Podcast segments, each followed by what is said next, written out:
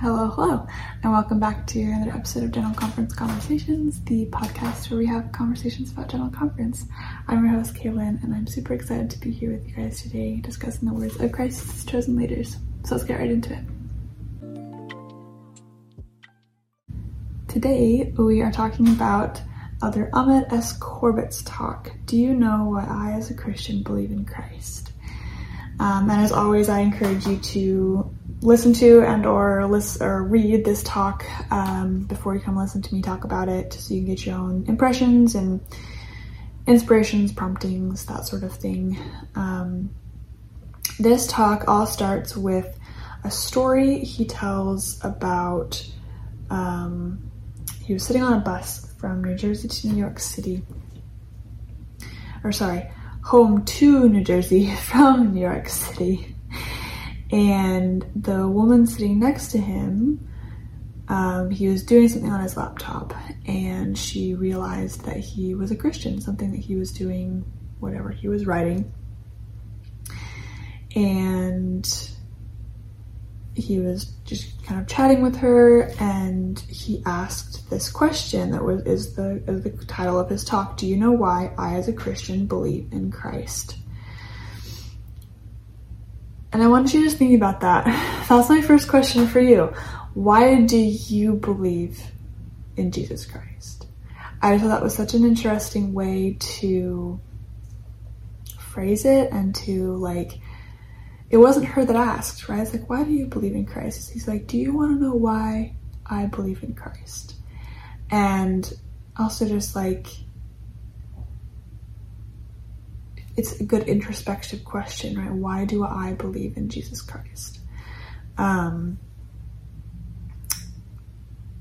I believe in Jesus Christ because of all the experiences that I've had of Him changing my life and of saving me, really, truly, literally, right? Of just the absolute love and I don't know, something about like I remember last episode we were talking about um, you know things that can only come from divine guidance, from divine intervention. And there have been so many times in my life where I've thought only God could have orchestrated that that perfectly. Only God could have done that for me. And that's why I believe in Jesus Christ. He starts talking about how, um, see, I had one of those moments where I had a lot of different things flood my mind. It was the first time I was going to explain the why of Christianity to someone who was very unfamiliar with it and very intelligent. And he's like, I couldn't very, I hadn't, I couldn't say kind of the like, I follow Jesus Christ because he willingly suffered and died for my sins because he was like, she's gonna ask, why did Jesus have to die? Why couldn't God just save us? Um, and so he's like, how would you do that? How would you have responded in a few minutes to that? How would you explain that to your friend? And, um, so he, which is like a really good question, right? Like, I think I actually just had this conversation with my husband's uncle. Um, we were at a family reunion. He was like, "Why did Jesus Christ have to die?" I mean, he was talking about it as like starting a discussion. He's also a member of the church, and so you know, the things that he had studied and the things that he had come across, all that stuff. And it's an interesting thing to think about, right? Like, why did why did Jesus Christ have to die? Why couldn't God just snap his fingers and, know, we would all be saved, right? He's God, he can do whatever he wants. Um, and so he goes into this very beautiful,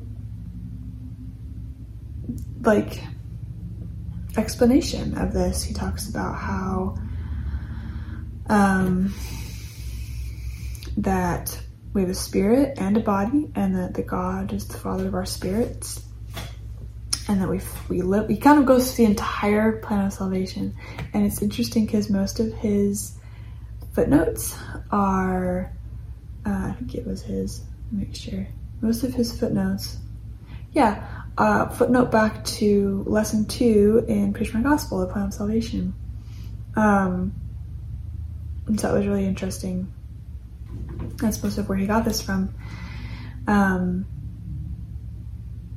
that we lived with God before, that because he loves us, he made a plan for us to come to earth and to get a body and to have a family and then to return to him and live a life with our families.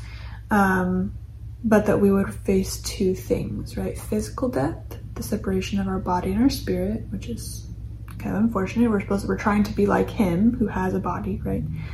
And spiritual death, which we are separated from God because of the mistakes that we're making. Because we're in this fallen world for a reason. Like we have to be he calls it a what did he what does he call this?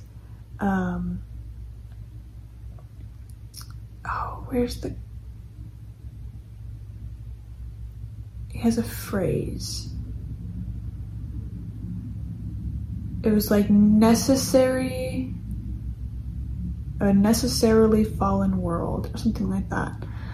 That it was like we had to be fallen, right? We had to make mistakes so that we could learn from them and become like him, learn and grow. That's the whole reason we're here.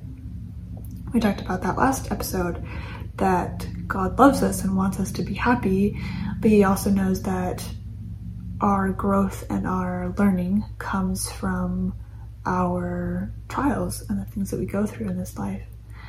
Um, and so there had to be, because of this, because we are going to make mistakes, there's the eternal law of justice, right? That we have to pay for our sins, that there's a an eternal law, that, that that's how it works.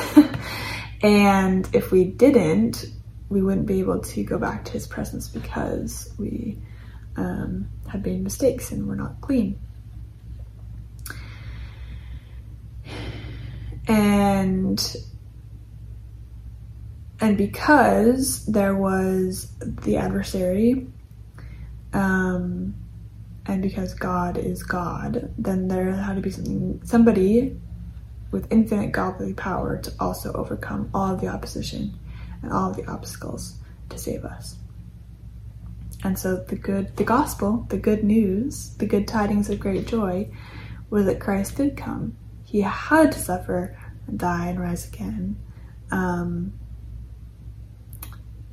to to finish out this plan, to make sure this plan worked, right? So that we could do all this stuff, have a body, go to Earth, um, learn and grow through trials and, and make mistakes and sin, and then also to be saved from all of that, to die also, right? But to be saved from all of that, to get our body back and to be saved, to repent as well. Um, and so that, that the plan would work, we would have the opportunity to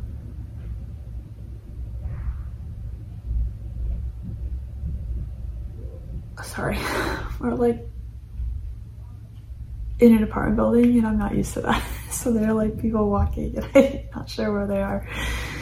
Um, yeah, so this this plan would work. We would have we would be able to go back and live with God again and live with the rest of our families. And He gives us steps. He gave us the doctrine of Christ. Um, so the doctrine of Christ is basically the fourth um, article of faith, right?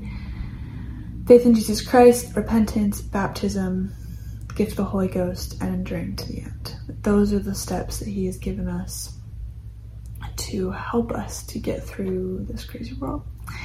Um, and then he shares some quotes from it's from President Nelson, Elder Uchtdorf, um, and Elder Renlund about the kind of the power of the doctrine of Jesus Christ. Um, and I'm going to read this quote really quick. He says, The doctrine of Christ empowers those who are struggling or feel they don't believe they don't belong in the church because it helps them, as Elder D. Todd Christofferson stated, affirm Jesus Christ died for me, and loves me. And I think that, um, remember if it's in this one. I believe it's the next talk. So, next episode, we'll talk about this a little bit more as well. But that is conversion, right? You can kind of coast on somebody else's testimony, right? You can, your parents, when you're young, your parents say, Oh, Jesus Christ died for you, Jesus loves you.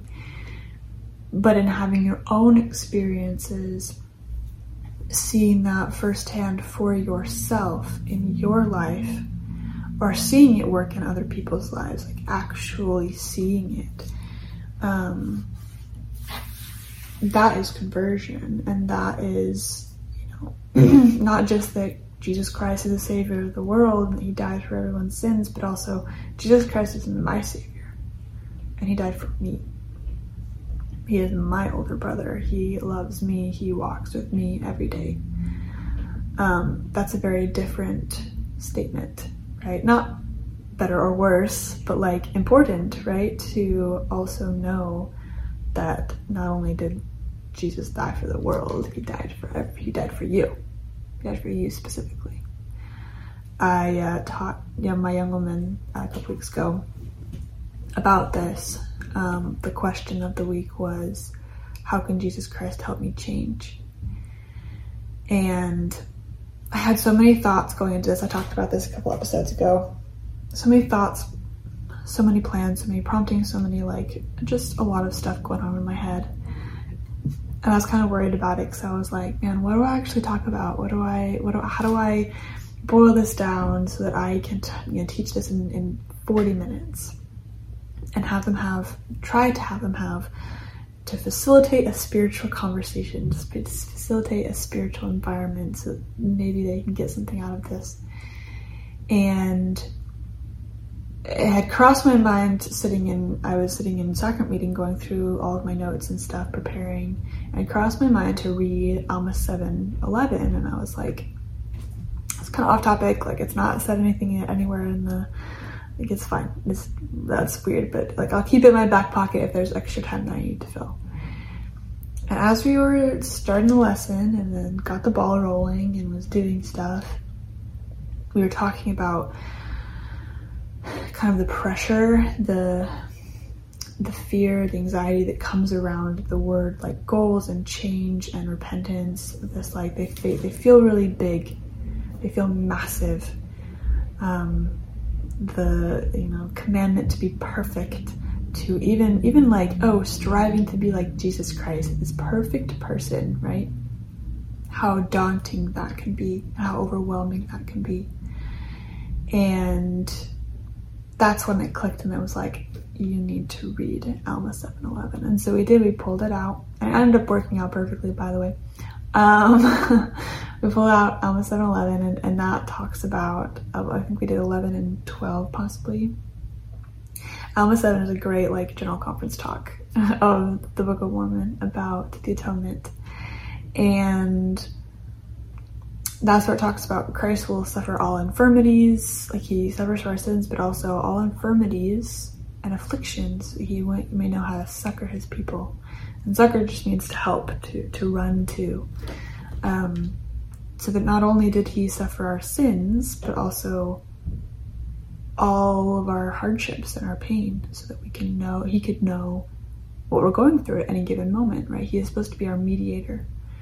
And so knowing what it feels like for us to be anxious in a situation, he can then turn, you know, as our mediator and say, you know, she may have made this really horrible like decision in the moment, but this is what was going through her head this was her intent. This was kind of, he knows everything.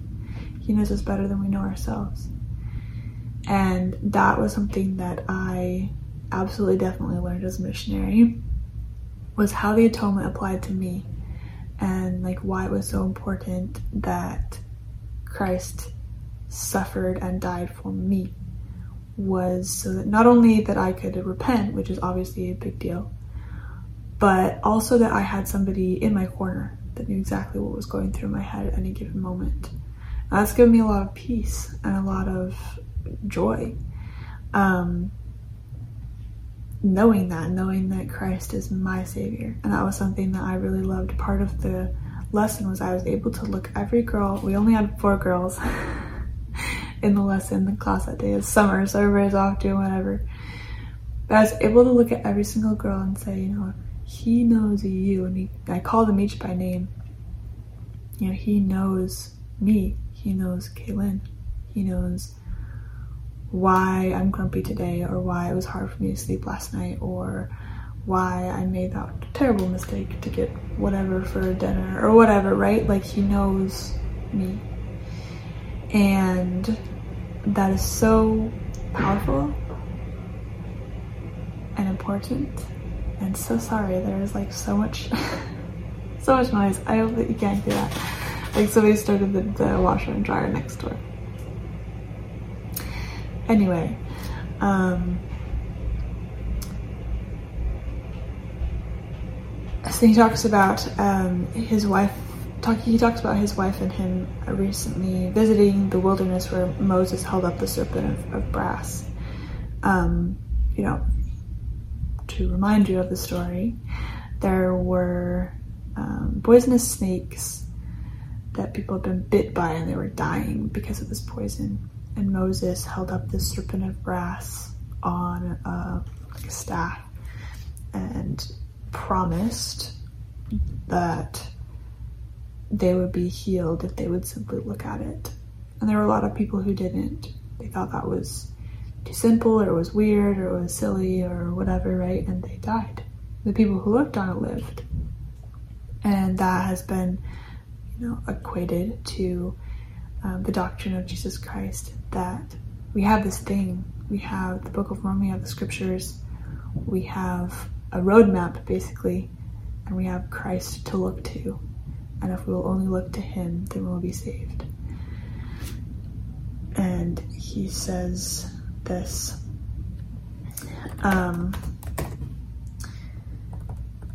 Whatever the bites or poison or struggles we experience in this mortal wilderness, let us not be as those who anciently and presently could have been healed, but sadly would not look because they did not believe that it would heal them.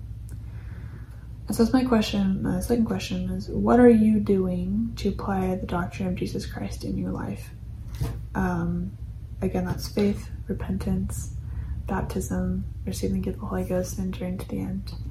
You know, how are you doing those things this was a big um, theme for our stake, the last stake conference has all been about the doctrine of Christ and living the doctrine of Christ. That it's not a checklist. You're not just like, oh, I have faith, check. I have repented, check. I've been baptized, check. Right? You do all of those things. You have faith continually. You repent continually. You're technically only baptized once, but you partake of the sacrament every week you only get the Holy Ghost once, but you listen to it all the time. And enduring to the end is just doing all of those things over and over again. And as you go around that circle, faith, repentance, baptism, or other covenants, right? Receiving the gift of the Holy Ghost, listening to the Holy Ghost, then you kind of start all over. The Holy Ghost confirms things and your faith grows and you want to repent. And it goes around and around. And every time you go around that circle, you get a little bit better. You have a little bit more faith. You repent a little bit better. Um, you follow your covenants or make new covenants, and you get an abundance of the Holy Ghost in your life. So, what are you already doing? What are you already doing? This is something I asked last time as well. Um, but I didn't want to ask like, what could you do? This this was something as I was reading these two talks, that question kept coming back of like, not not not what can you do, but but what are you already doing? to follow the doctrine of Jesus Christ in your lives? What are you doing to look to Jesus and to be healed? Um, and he his testimony of how important, how amazing it was for him to to bear his testimony to that woman on the bus and the connections that he made. And